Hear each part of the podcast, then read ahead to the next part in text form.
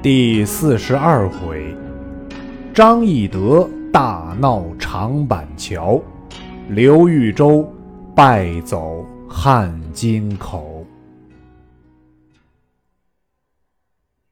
却说钟进、钟申二人拦住赵云厮杀，赵云挺枪便刺，钟进当先挥大斧来迎，两马相交，战不三合，被云一枪刺落马下，夺路便走。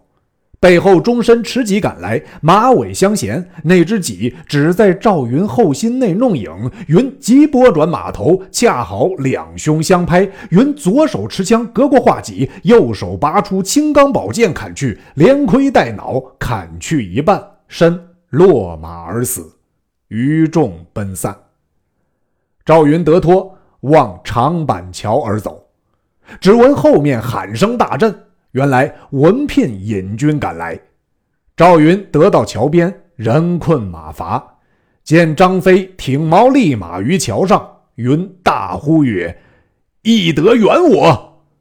飞曰：“子龙速行，追兵我自挡之。”云纵马过桥，行二十余里，见玄德与众人弃于树下，云下马伏地而泣。玄德亦泣。云喘息而言曰：“赵云之罪，万死犹轻。糜夫人身带重伤，不肯上马，投井而死。云只得推土墙掩之。怀抱公子，身突重围，赖主公洪福，幸而得脱。史来公子尚在怀中啼哭，此一会儿不见动静，多是不能保也。”遂解释之，原来阿斗正睡着未醒。云喜曰：“幸得公子无恙。”双手递与玄德，玄德接过，置之于地曰：“为汝这孺子，击损我一员大将。”赵云忙向地下抱起阿斗，泣拜曰：“云虽肝脑涂地。”不能报也。后人有诗曰：“曹操军中飞虎出，赵云怀内小龙眠。吾有抚慰忠臣义，故把亲儿至马前。”却说文聘引军追赵云至长板桥，只见张飞倒竖虎须，圆睁环眼，手抄蛇矛，立马桥上。又见桥东树林之后尘头大起，已有伏兵，便勒住马，不敢近前。俄而曹仁、李典、夏侯惇、夏侯渊、乐进、张辽、张合、许褚等都至，见飞怒目横矛，立马于桥上，又恐是诸葛孔明之计，都不敢近前，扎住阵脚，一字儿摆在桥西，使人飞报曹操。操闻之。即上马，从阵后来。张飞睁圆环眼，隐隐见后军青罗伞盖，毛越旌旗来到，料得是曹操心仪，亲自来看。飞乃厉声大喝曰：“我乃燕人张翼德也，谁敢与我决一死战？”声如巨雷，曹军闻之，尽皆鼓励。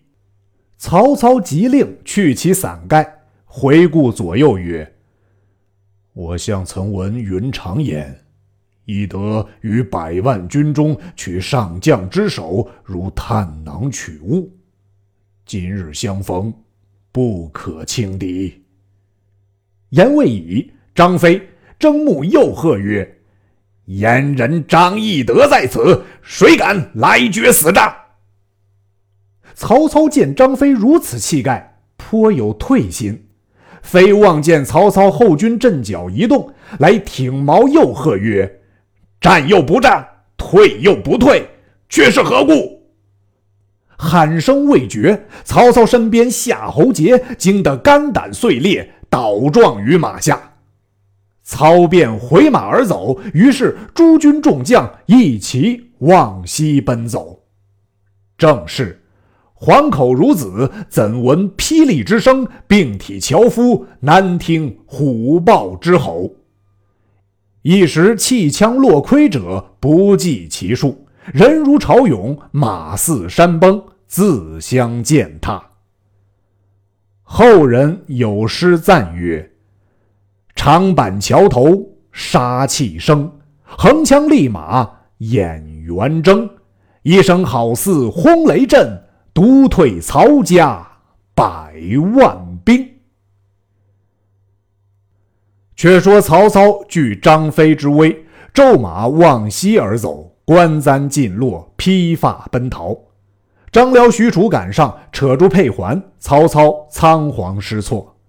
张辽曰：“丞相休惊，料张飞一人何足深惧？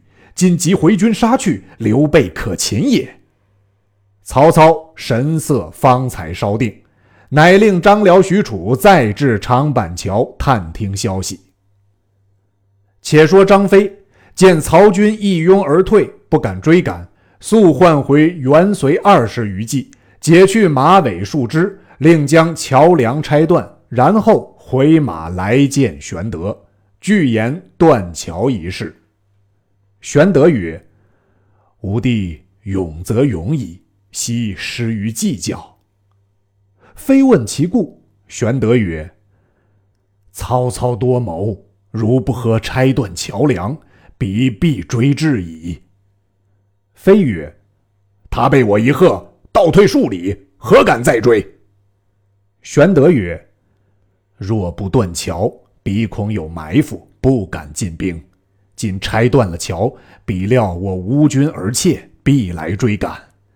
彼有百万之众，虽涉江汉，可填而过，岂惧一桥之断也？”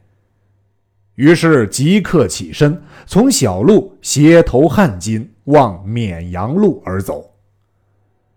却说曹操使张辽、许褚探长板桥消息，回报曰：“张飞已拆断桥梁而去矣。”操曰：“彼断桥而去，乃心切也。”遂传令差一万军速搭三座浮桥，至今夜就要过。李典曰：此恐是诸葛亮之诈谋，不可轻进。操曰：“张飞义勇之夫，岂有诈谋？”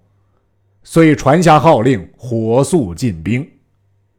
却说玄德行进汉津，忽见后面尘头大起，鼓声连天，喊声震地。玄德曰：“前有大江，后有追兵，如之奈何？”即命赵云准备抵敌。曹操下令军中曰：“今刘备府中之鱼，井中之虎，若不就此时擒捉，如放鱼入海，纵虎归山矣。众将可努力向前。”众将领命，一个个奋威追赶。忽山坡后鼓声响处，一队人马飞出，大叫曰：我在此等候多时了。当头内员大将手执青龙刀，坐下赤兔马，原来是关云长去江夏借得军马一万，探知当阳长坂大战，特地从此路截出。曹操一见云长，即勒住马，回顾众将曰：“有中诸葛亮之计也。”传令大军速退。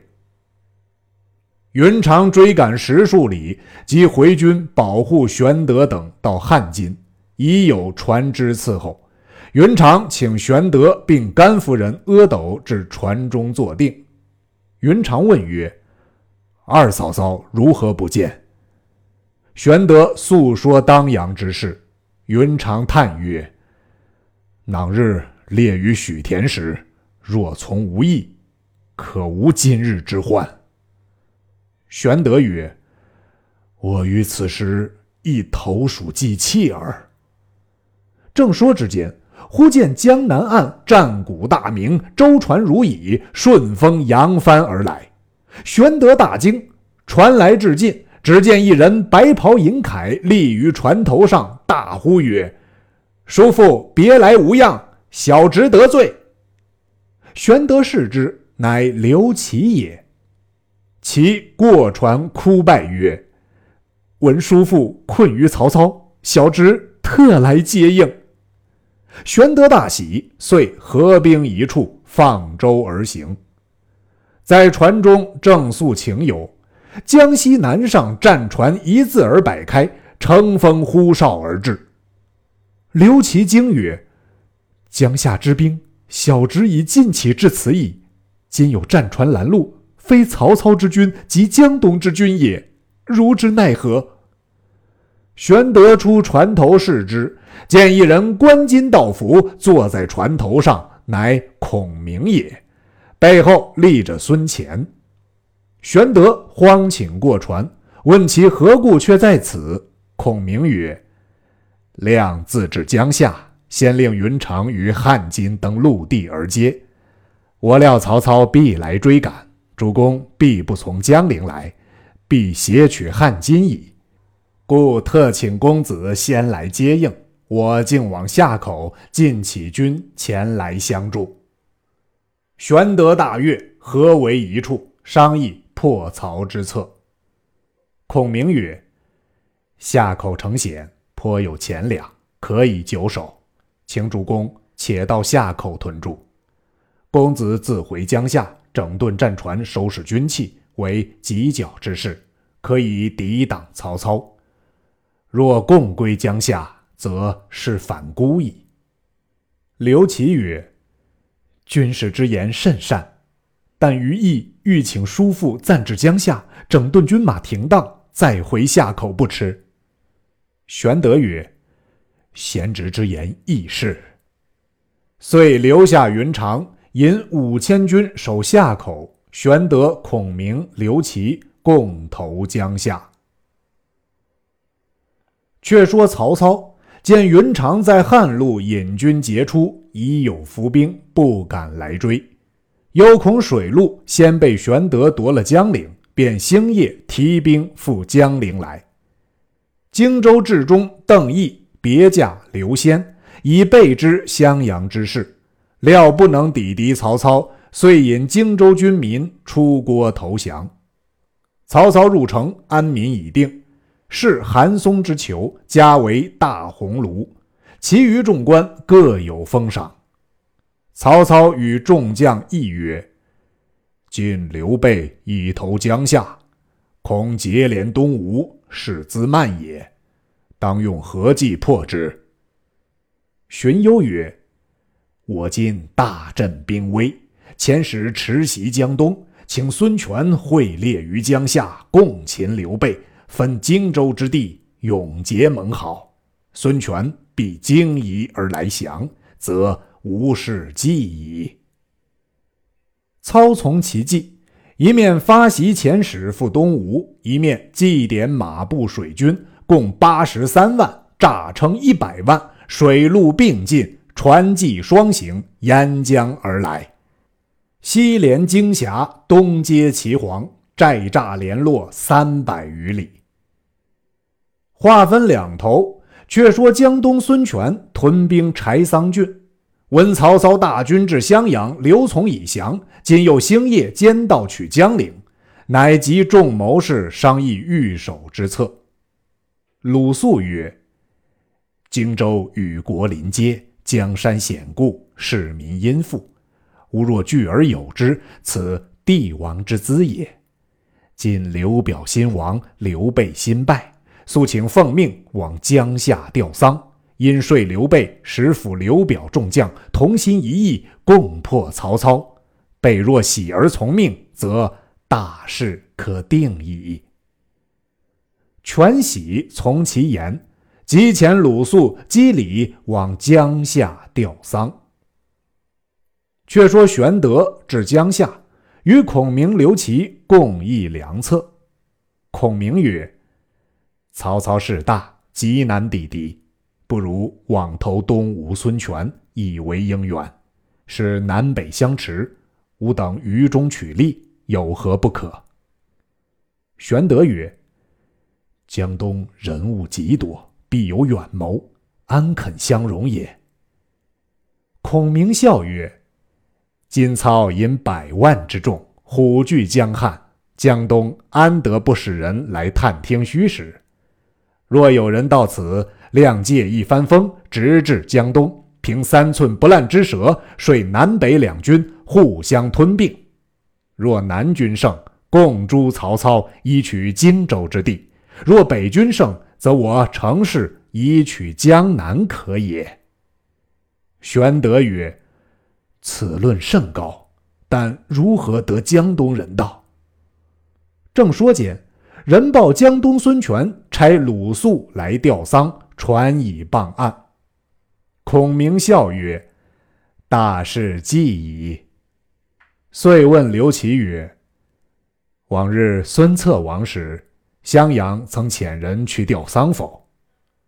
其曰：“江东与我家有杀父之仇。”安得通庆吊之礼？孔明曰：“然则鲁肃之来，非为吊丧，乃来探听军情也。”遂谓玄德曰：“鲁肃至，若问曹操动静，主公只推不知；再三问时，主公只说可问诸葛亮。”计会已定，使人迎接鲁肃。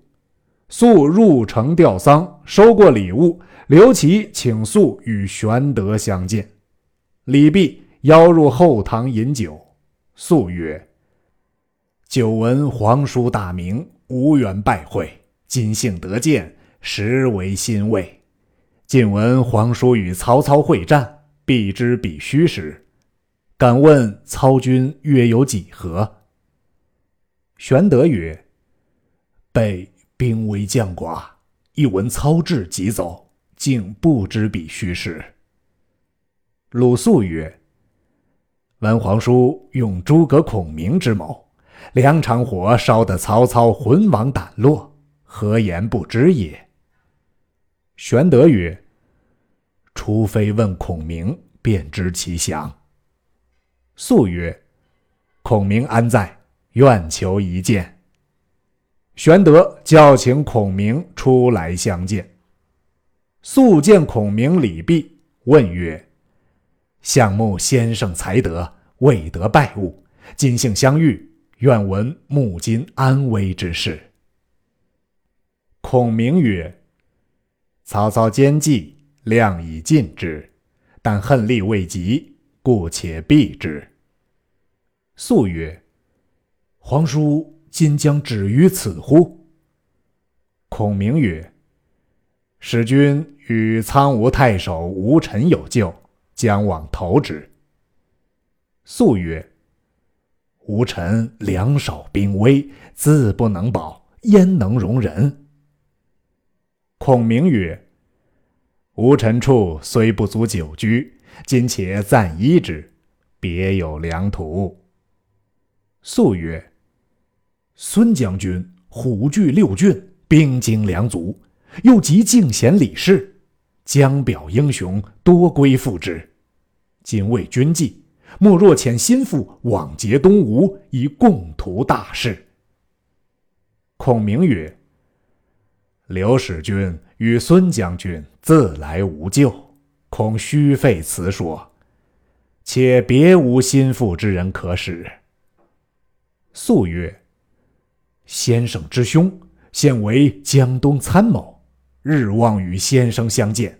素不才，愿与公同见孙将军，共议大事。玄德曰：“孔明是吾之师，请客不可相离，安可去也？”素坚请孔明同去，玄德佯不许。孔明曰：“是极矣。”请奉命一行，玄德方才许诺。鲁肃遂别了玄德、刘琦，与孔明登舟望柴桑郡来。正是：只因诸葛偏舟去，致使曹兵一旦休。不知孔明此去毕竟如何？且听下文分解。